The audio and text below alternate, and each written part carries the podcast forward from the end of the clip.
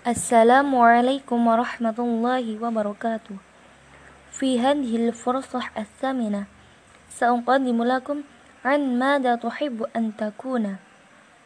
سأل المعلم التلاميذ مرة في الصف واحدا واحدا ماذا تحب أن تكون؟ وقال كل واحد حر في جوابه فلا يخف ولا يستحي. وقال أحمد وكان أصغر التلاميذ. أنا أريد أن أكون سائقا في القطار. فأركب دائما وأسافر مجانا وأتنزه. وقال عبد الرحمن إن السائق القطار في تعب عديم وحر وجحيم ولكني أحب أن أكون ربانا في باخرة. فأسافر في البحر وأزور بلاد البعيدة مجانا وأشاهد عجائب الدنيا. وقال إبراهيم الربان وباخرته في خطر من الغرق. ولكني أحب أن أكون طبيبا فأداوي الناس وأداوي الفقراء مجانا. وأخدم خلقه وأحافظ على صحتي وأعيش بأمن وسلام. وأجابه عبد الرحمن وقال هذا ليس بصحيح ليست الباخرة في الخطر في هذا الزمان والبواخر تسافر دائما في هذه الأيام بأمن وسلام وبالعكس أرى الأطباء يمرضون ويموتون. وقاطعه إبراهيم وقال أما سمعت أن باخرة غرقت قبل يومين أو ثلاثة أيام وأراد إبراهيم أن يجيبه ولكن قال المعلم وهذا ليس وقت مناظرة وقد بقي كثير من الطلبة وماذا تقول يا قاسم؟ قال قاسم أنا لا أحب أن أكون سائقا أو ربانا أو طبيبا بل أحب أن أكون فلا حاه أجرع وأحرث ولا أحد يخدم الناس وينفعهم كالفلاح. وهو الذي يجرع الحبوها والخضار فيأكل الناس والدواب.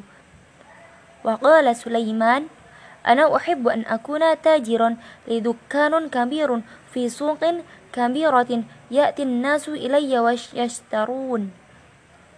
وقال حامد أنا أحب أن أكون صناعا ماهرا ومخترعا أصنع وأخترع الأشياء العجيبة.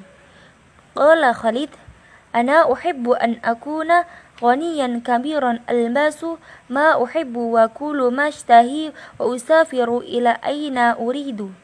ودائما عندي مال كثير واسكن في قصر كبير. وضحك الأولاد من قول عبد الكريم وخاجل عبد الكريم. وقال محمد أنا أحب أن أكون عالما أخاف الله وأعبدوه وأعيد الناس وآمرهم بالمعروف وأنهاهم عن المنكر وأحذرهم عذاب الله. قال المعلم أحسنتم يا أولادي وأنا أدعو لكم بالتوفيق والنجاح.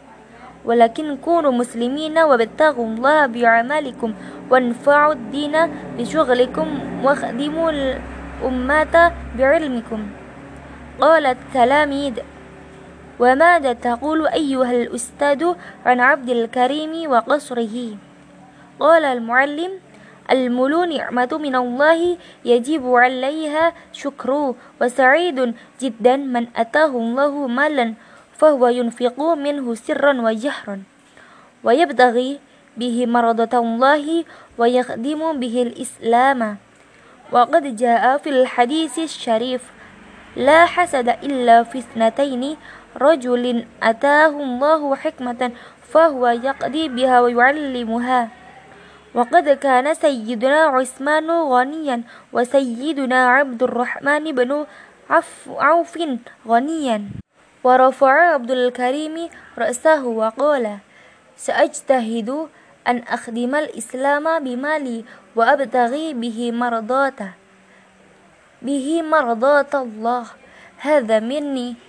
ثم السلام عليكم ورحمة الله وبركاته.